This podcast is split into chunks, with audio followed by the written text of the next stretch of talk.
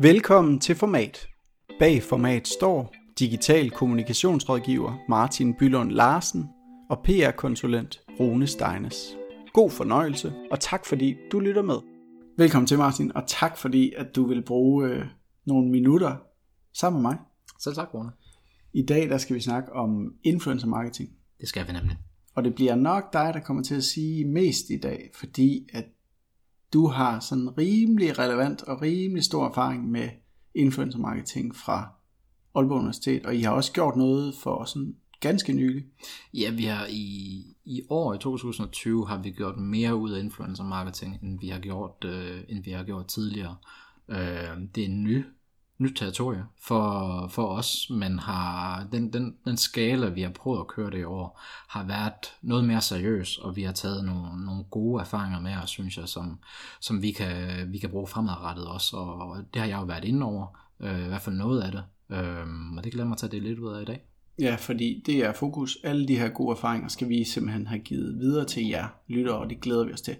Og inden Martin, vi sådan kaster os for alvor ud i det, så synes jeg lige, vi skal definere, influencer marketing. Ikke noget høj akademisk, som skal tage lang tid, men hvordan forstår du influencer marketing? Ja, hvordan forstår man influencer? Hvad, hvad, hvad ligger der i, øh, i det? Som, som, som jeg ser det, så er det en person, der på sociale medier primært har bygget sig en platform. Forstået på den måde, de har bygget sig en platform selv. Altså, de ejer deres egne medier. Ikke en tv-person, som er blevet en kendis, men mere en pige eller en fyr, som har bygget sig en betragtelig følgerskare på sociale medier, enten det er YouTube eller Instagram eller, eller TikTok eller noget af den stil, men de har i hvert fald samlet sig en platform, samlet sig et publikum, og influencer marketing, det er jo så, at du hyrer de her mennesker til at tale dit brand eller din sag, hvor de så taler til den platform, de har bygget. Ja, og deres følgere på den platform. Ja. Yes. Godt, og vil du ikke skitsere de aktiviteter, som I har lavet på Aalborg Universitet i forbindelse med influencer marketing? Jo, men det, det vi har gjort her i år, det er i forbindelse med kode 1, som er jo at den skæringsdatoen for at søge en videregående uddannelse. I løbet af foråret, så har vi brugt øh, influencer, både mikroinfluencer og makroinfluencer, til at øh, fortælle omkring vores uddannelser og studieliv. Og det, der har været vores fokus igennem det, det er at prøve at give skal man sige, nogle af de blødere værdier, nogle af, måske lave nogle nuanceringer, ikke så meget søg ind på den her uddannelse nu, men mere det her, hvordan er livet på en IT-uddannelse, hvordan er det at, øh, at bo og studere i Aalborg. Det er nogle af de her lidt mere bløde ting, som også er en super vigtig del af det at tage et kvalificeret studievalg, som vi har, vi har prøvet at komme ind på. Uh, og nu har jeg allerede sagt makro og mikro, og hvad, hvad delen ligger der i, uh, i det? Ja, jeg, jeg synes, det er fedt, at du simpelthen bare stiller spørgsmål til dig selv. Men ja, hvad ligger der i det, Martin? Jamen, den, den definition, som jeg plejer at, uh, at pejle efter, det er, at du har mega-influencer. Det er Kim Kardashian, ish. Altså vi, vi snakker en million følger plus eller et eller andet i, i den stil. Øh, i hvert fald 100.000 plus. Skal vi, skal, ja, vi har altså, få, få mega-influencer Vi har få danske ja. mega-influencer. Ja. Så hvis øh, vi tager øh, makro, jamen så snakker vi måske mellem 1000 og op til flere tusind øh, følgere. Det er ligesom den størrelse, de har. Og mikro, det er jo så 1000 eller under. Det her, det, det er tommelfingerregler og det kan sagtens være, være, være mindre end, end det, og jeg tror også, at kommer vi til at tilføje en kategori mere på 6, så er det nanoinfluencer, altså folk med 3 300, 400, det, det, ja, 300, 400 ja, følgere, så kan du bare gå længere og længere, længere ja, ja, ned. Ja, det, det udtryk ja, har jeg i hvert fald brugt, øh, eller ja, hørt, hørt ja, før.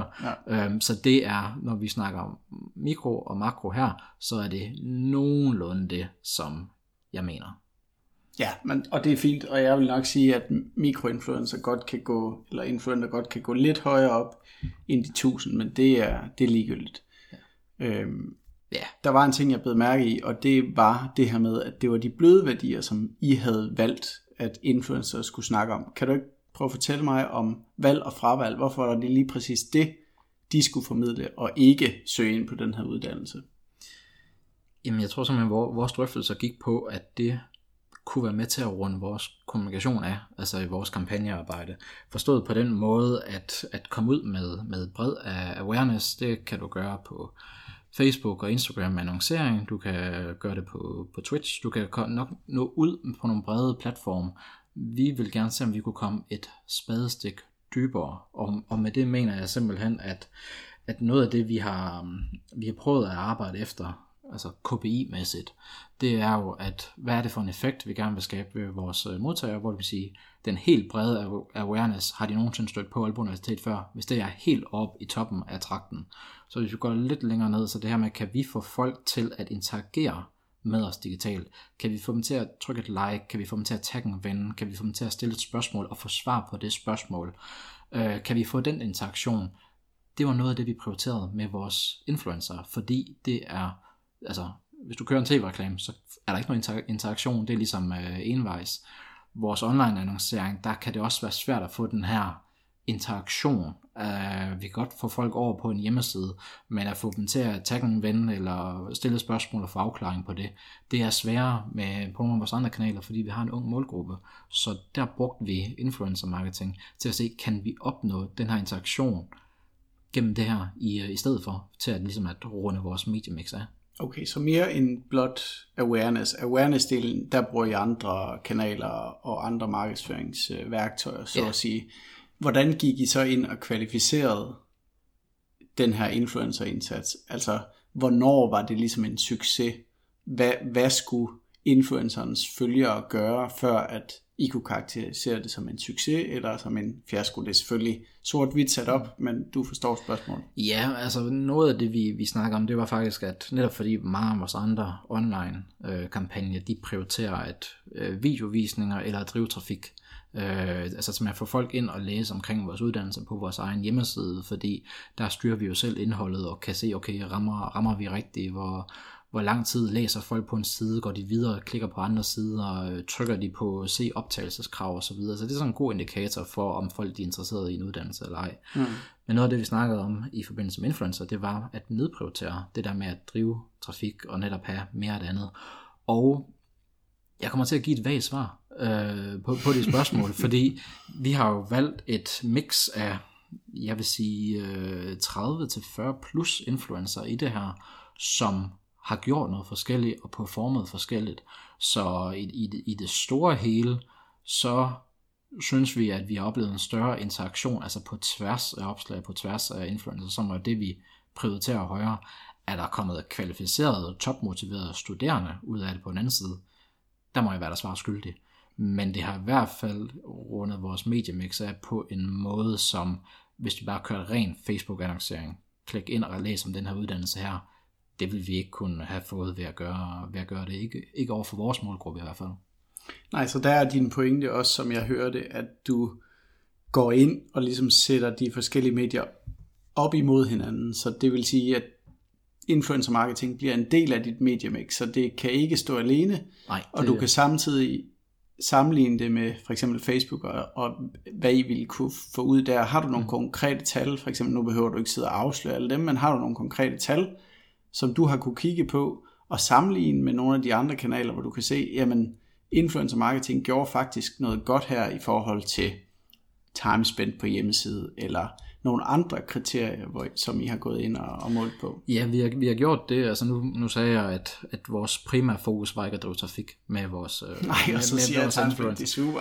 Jamen, altså, det, det, det, det er faktisk det eksempel, jeg vil, jeg vil fremhæve, fordi ja. vi gjorde det, at de influencer, som lavede enkelte opslag, hvor de henviste til en specifik hjemmeside, der, der taggede vi jo de links, som øh, de brugte, så vi vidste præcis, hvad for en influencer brugt det her link i et særligt opslag, sådan så vi ligesom kan, kan, kan pille tingene fra hinanden igen i Google Analytics bagefter. Ja, og der kan du simpelthen gå ind og sige, det her unikke link, det skal tilhøre den her unikke influent. Lige præcis, ja. Så derfor kan man gå ind og kigge på, hvad gav det her præcise link. Ja, ja. Og, og det er jo en del nu, vi har ikke gået så stort ind på influencer marketing før, som, som vi har gjort her i år. Nej. Så det her, det er også rigtig meget læring for os.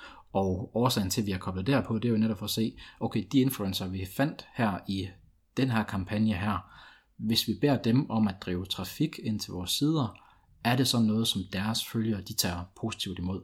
Og resultaterne for det har været meget, meget blandet. Altså der har været nogen, hvor at der er ikke nogen, der har klikket på det, og der er en, en helt vildt høj bounce rate, altså folk, som øh, knap nok venter på, at siden loader, men bare forsvinder med det samme. Og så er der også nogle andre, hvor vi kan se, okay, at de afvisningsprocenten i Analytics er markant lavere, altså måske 20-30% lavere, end hvad vi ser fra eksempelvis når vi kører Facebook-annoncering, og vi kan se, at den gennemsnitlige besøgstid, som de bruger på vores hjemmeside, er markant højere. Men så en af de ting, som vi går efter i vores kampagner, det er jo netop oplysning. Vi ønsker, at den potentielle studerende tager et kvalificeret uddannelsesvalg, og en ting, som vi så altså, sidestiller det lidt med, det er, kan vi få dem til at bruge tid på vores side og til at læse om de forskellige uddannelser, fordi altså, vi sætter et lidt løs lighedstegn mellem, altså hvis de bruger tid på at orientere sig på vores sider, så bliver de mere oplyste og kan i den forstand tage et bedre uddannelsesvalg. Og der kan vi se, at nogle af, de her influencers har altså fået folk over på vores sider med en væsentlig højere gennemsnitlig besøgstid end nogle af vores andre kampagner. Og så kan man argumentere for, okay, så kan influencer marketing for os gøre noget andet. Og det er jo så, fordi vi er et universitet. Vi har mm. ikke et kasseapparat i vores webshop, som står og, og, og klinger. Øh, så vi er nødt til at måle på nogle andre ting i forhold til, at, øh, i forhold til uddannelsesvalg, i forhold til vores kam- kampagners effektivitet.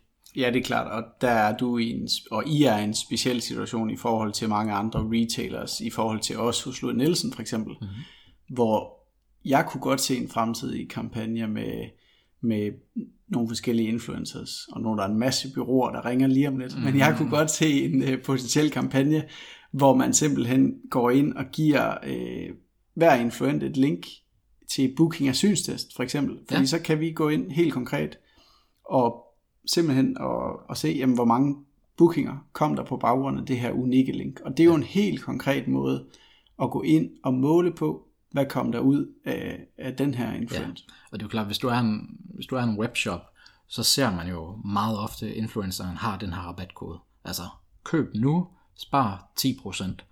Og det er jo også en unik rabatkode for den influencer, som ligesom kan, kan hjælpe folkene bag til at spore, okay, var det den her influencer, eller var det den her, var det hende her, eller var det ham her, der rent faktisk hjælper os til at, til at generere salg. I mangel af den der webshop, hvor du kan trække øh, 10% fra kurven, så er der nogle andre greb at, at tage. Altså trafik er måske ikke den udelukkende bedste ting, men vi laver også vægt på, på interaktioner og spørgsmål stillet, spørgsmål besvaret osv. Det er også nogle ting, som du kan, du kan stille op, hvor du ikke nødvendigvis er afhængig af den der webshop. Ja, det er rigtigt, fordi man kan sige, at webshoppen, det er jo et relativt øh, let redskab at tage, jeg, tage jeg, jeg vil ønske, vi havde ja, en gang, det, det, er også det, det, vil jeg virkelig. Selv mig en uddannelse. I, okay, ikke bare lave sådan en fiktiv indkøbskurve, hvor I Jamen, så ja, tre, har, du puttet, har du puttet den her uddannelse i kurven? Ja. Øh, Folk, der valgte biologi, har også vist interesse for, ja, det, det kunne godt være, det var, det var greb. Men hvordan kommer I omkring hele det her autentiske fordi jeg synes jo, det er det, byråerne slår på. Øhm, de slår på, at den her influencer har en ekstrem lojal målgruppe og følgergruppe. Så derfor vil det materiale og de opslag, der kommer ud fra den her influencer, vil blive, vil blive fuldt tæt og vil blive liket osv. Og det er meget autentisk. Mm. Øh, og jeg ved i hvert fald fra nogle af vores øh, første forsøg med med micro-influencers, øh, der synes jeg bare, at det her autentiske, det gik sgu hurtigt af det. Ja.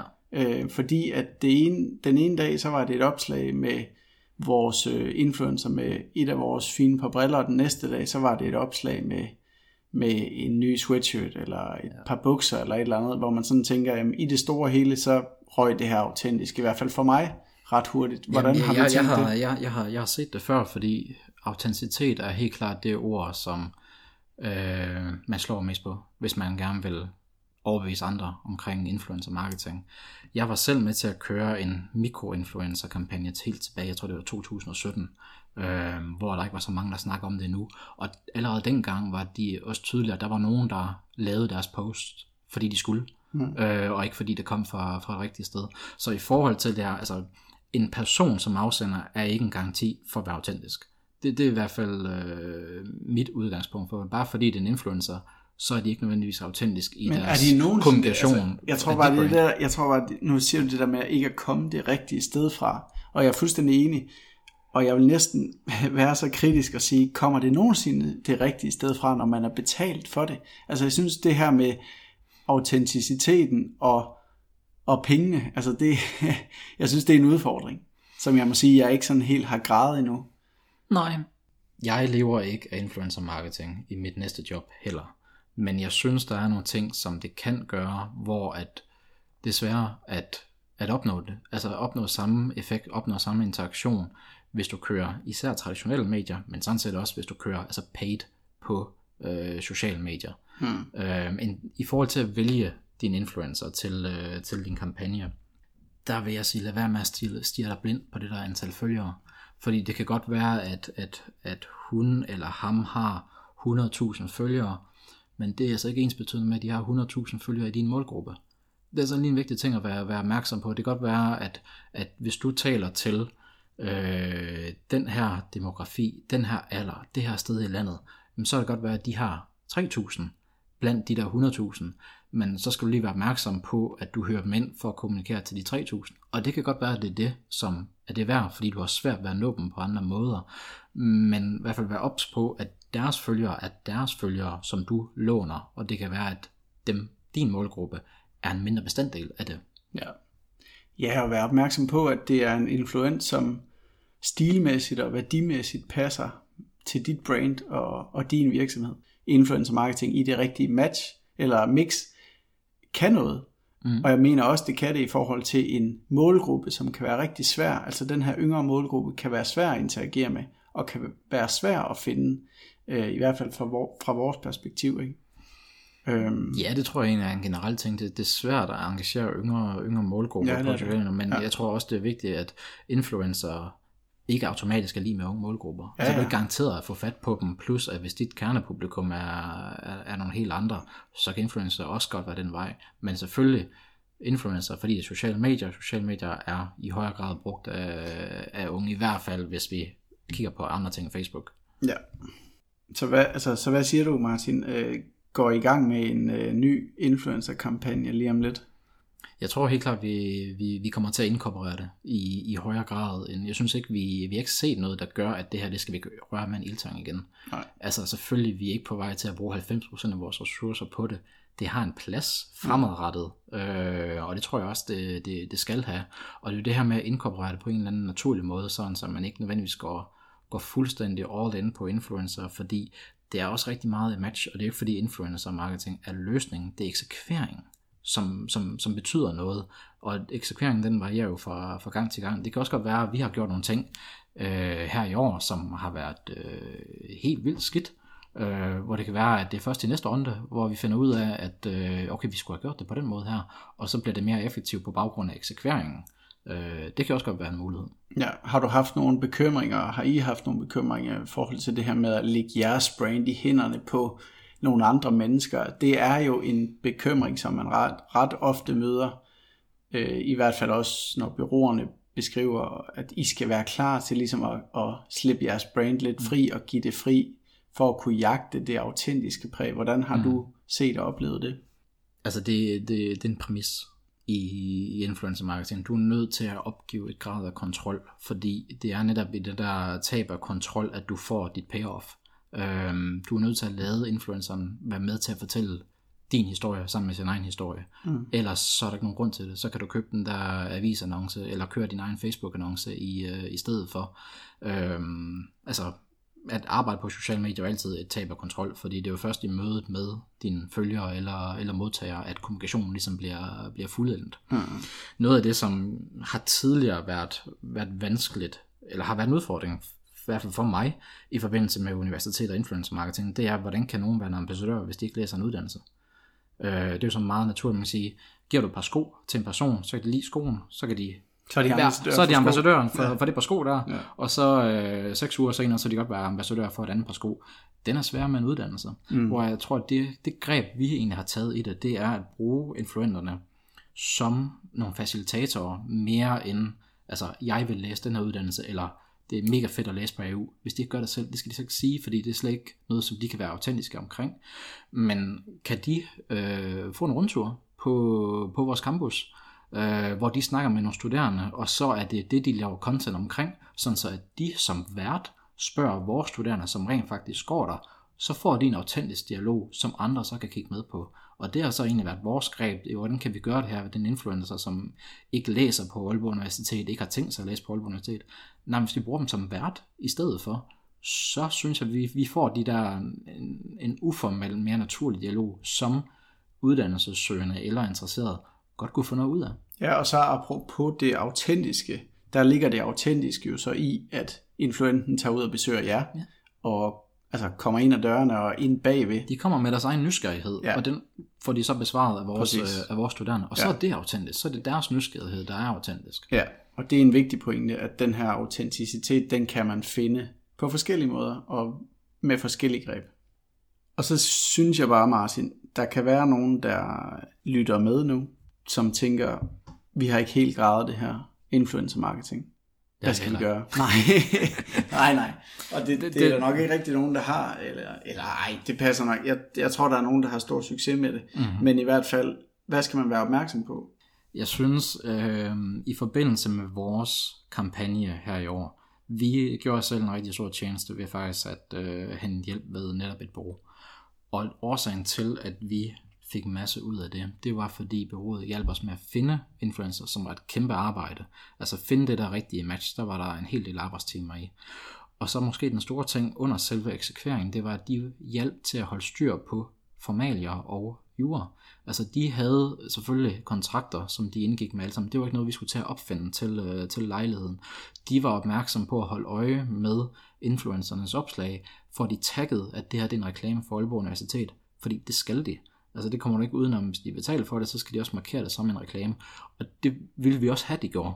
Altså der var ikke nogen tvivl om, vi ønskede, at deres opslag for os skulle markeres tydeligt som den reklame, som det egentlig, egentlig er. Mm. Og der er nogle af dem, hvor det svipser, og så havde vi nogen, der kunne hjælpe med at holde øje, og så lige med dem om, gå lige ind og tilføje det her, eller tage den lige om, fordi det her, det skal rent faktisk, øh, rent faktisk med. Så den assistance under med at sørge for, at der er en, øh, en, en kontrakt, der holder styr på det hele, og i forbindelse med det, øh, have en tydelig aftale omkring, når, hvis en influencer lægger noget indhold på deres kanal for dit virksomhed, hvor lang tid skal den så ligge der? Det er en ret væsentlig ting at få, øh, få afklaret, fordi øh, sletter de opslaget to uger efter. Øh, hvis du ikke har specificeret andet, så, så kan det jo godt være en måde at gøre det på. Så vi var, de kontrakter, som vi indgik, det var sådan med til, at, at et organisk opslag, eksempelvis på Instagram, så skal det ligge der 6 måneder efter. Ja. Er det en story, som du laver, så skal du gemme den story som et højdepunkt, og have den kørende i, eller have den liggende i fire uger. Ja. Og, så du vel, og så bestemmer du selv, om du fjerner den derefter. Så er nogle ting, der er en del af det formalier, man skal have helt klare linjer omkring, når man indgår aftaler med, med influencer. Det, det er det bedste for begge parter, så der ikke er noget fnider der, fordi så kan man koncentrere sig om at fortælle en god historie øh, på den bedst mulige måde. Ja, og jeg synes, øh, når du siger det her med, med det indhold, de skaber, synes jeg også en god pointe, i hvert fald en, som vi havde øh, god erfaring med, det var at på forhånd lave en, en aftale med influenterne via byrådet omkring øh, brugen af det her content. Mm. Altså at vi også kunne tage det content, som blev skabt, og lægge over på vores egen web, eller over på vores egne kanaler, fordi det så der kommer til at leve på flere forskellige platforme. Og det kan lyde som en selvfølge, men det er det ikke. Nej. Sørg for at have styr på de her helt specifikke aftaler, uanset om det er mange influencer, eller om det er en, øh, om det er en enkelt. Præcis. Og i forhold til byråarbejdet, eller byråsamarbejdet, er der så nogle ting, du vil sige, man skal være påpasselig med, i forhold til, hvad byråerne prøver at sælge ind? Eller har du oplevet en, en sådan meget fin dialog og, og forståelse i det samarbejde? Jeg, det er ikke, jeg, har, jeg har ikke en, en dårlig oplevelse med, med det her. Vi var meget tilfredse med det samarbejde, vi egentlig, egentlig havde. Jeg tror, det man skal lytte efter, det er, om, øh, om bureauet, der henvender sig, har løsningen klar. Altså, hvis de tror, de har løsningen, før de kender mere til din forretning, så har de ikke rigtig løsning. For det, og det opstår netop i dialogen. Ja. Der, der er noget interesse, hvordan kan vi gøre det, hvad er det rent faktisk, I gerne vil? Fordi mm. altså, hvis et bureau kommer til, til dig, Rune, og så siger, vi, kan, vi har 10 fede influencer, som kan sælge mega mange briller online, og så kan du sige, at Louis Nielsen sælger ikke briller online. altså, Ej, så, så, så er det et skidt match. Så, ja, ja, ja. så kommer de med, med den færdige løsning. Ja. Øh, så kommer de med hyldevaren. Og, og hyldevaren, synes jeg, er måske endnu mindre relevant end andre ting, når vi snakker influencer, fordi det er, du er nede og matche person til brand en til en. Ja. Øh, og den er meget, meget svær at skære over i en kamp, ja. mindre du er manuelt og gør det. Og det er så der, hvor at den gode samarbejdspartner virkelig lytter til dig. Ja. Jeg kan være enig, og jeg har oplevet byråer, der har gjort netop det der. Øh, kontaktet mig på mail for eksempel, eller LinkedIn eller noget andet, og sige, vi har, vi har lige det her, der skal til. Mm. Hvor jeg så må sige, jamen, det er ikke sådan, vi gør det. Det er ikke vores forretning. Nej. Øh, Prøv igen. Man, man, kan, man kan blive frygtelig meget klogere ved at stille spørgsmål. ja, ja, men det er rigtigt. Er der noget på falderæbet, Martin? Der er nogen, der sidder og tørster efter noget viden her om influencer marketing, og er der noget, du tørster for, for at give videre? Jamen jeg tænker, altså, for, for, forhold jer til det. Altså, det kan tage rigtig mange former og farver, når man rent faktisk er i gang med eksekvering. Det kan være, at man går, jeg vil ikke anbefale at gå all in på det, men forhold dig seriøst til det. Netop det her, hvis vi skulle finde en influencer, hvad skulle det så være? Og så, når typisk når man snakker influencer, så er vi over i Instagram, og vi er over i YouTube, for langt, langt det meste af tiden. Afhængig af hvem du har som målgruppe, så kan det være, at du er i noget helt andet. Jeg var til konference for noget tid siden, hvor at, øh, jeg hørte oplæg fra en LinkedIn-influencer. En person, der rent faktisk har slået selv på at være influencer på LinkedIn. Ja. Og det er jo ikke en kanal, man overhovedet forbinder med influencers overhovedet, men bare lige ved opspore, at det kan godt være, at det gængse er på øh, Instagram og, og YouTube. Der er altså også noget andet der, derude, så forhold dig til, hvad, hvordan vil I gerne aktivere jeres målgruppe, hvad vil I gerne have dem til, enten på lang sigt eller på kort sigt, og så kommer de andre ting altså på baggrund af det, og ikke før. Ja. Og har I lavet en, kunne du anbefale sådan en, en minitest? For eksempel, nu siger du det der med, at du ikke vil anbefale, at man, man går all in, så, så en, pi, en pilot? Jamen altså, måske prøv, prøv at, øh, at øh, bruge søgefunktionen derude. Prøv at finde 10 influencer, hvor du kan se et match mellem deres værdier og jeres budskaber. Sådan som man bare skyder sig ind på, hvis, det skulle, hvis vi skulle gøre det, kunne det så være dem her. Mm. Og det kan godt være, at dem, der, der mest matcher, ikke er dem med, med 80.000 følgere. Det kan godt være, at de er, de er noget mindre og måske lidt mere tilgængelige, men i hvert fald prøv at se det der match for dig som, øh, som det allerførste, for jeg tror, der hvor folk de har influencer marketing på en, øh, på, på en armslængde, det er netop i forhold til den der tab af kontrol, du lægger dit brand i hænderne mm, på en anden. Mm. Hvis du skulle gå den vej, prøv at finde nogen, som du føler matcher, og så prøv at vende den over med hovedet først, før du beslutter dig, at vi sætter ekstra antal kroner af til at satse på det her, fordi så kan det være, at det er en forkert vej rundt, du tager det.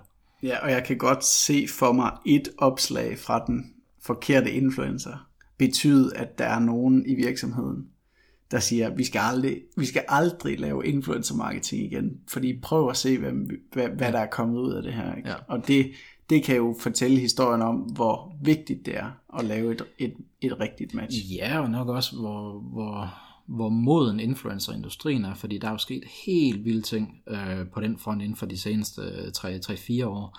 Og det du beskriver der, kan vi jo spole 10 år tilbage og så sige, ej, jeg så den her Facebook-annonce for os, det skal vi aldrig nogensinde gøre, i, øh, gøre igen sådan nogle ting er der, når at øh, det ikke er en naturlig integreret del af, af mediemixet. Så ja, det, men, det, det, ja. det skal man være forberedt på. Ja, det er rigtigt. Og, og altså, man kan sige, det er jo også en løbende debat, det her med, hvad bibringer influencer. Du har Fie Laursen, du har Sashaline, du har nogle meget store personligheder. Som, som tager meget opmærksomhed og måske det. giver et dårligt ry til nogle andre ting. Bestemt. Øh, og selvom det er reelt, og kan være en, en barriere eller en bias imod det, så tænk på, at der er også nogen, der faktisk gør det ganske okay, og som er som kører en business, men kører en business, hvor de har sig selv som, altså, som afsender, og egentlig kan tage brands ind, uden at det bliver det der, hold det op, det er godt nok noget, hun gør, fordi hun får penge for det. Ja, bestemt. Og, altså, og det bliver også interessant at se, hvornår, hvornår influencer får altså sådan en, en større øh, troværdighed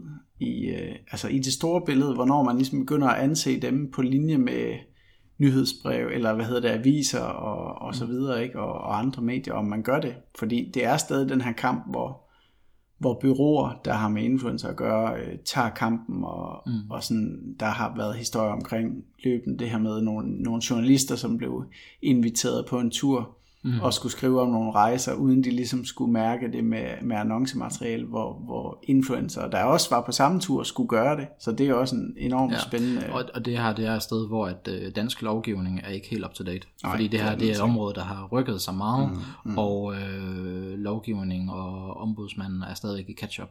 Øh, så det, det, det er spændende at følge med i, og en gang imellem så fylder de negative historier altså vil sige, absorberer det, det hele, men man husker også, at øh, alle influencer ikke er Fie Larsen. Ja, og øh, det synes jeg var en rigtig god konklusion at slutte på, Martin. tak for det. Selv tak. Vi lyttes. Tak fordi du lyttede med. Vi håber, du fik nogle konkrete råd, du kan bruge i dit eget kommunikationsarbejde. Hvis du kunne lide det, du hørte, må du gerne give os en anmeldelse eller dele videre til en anden. Vi lyttes ved.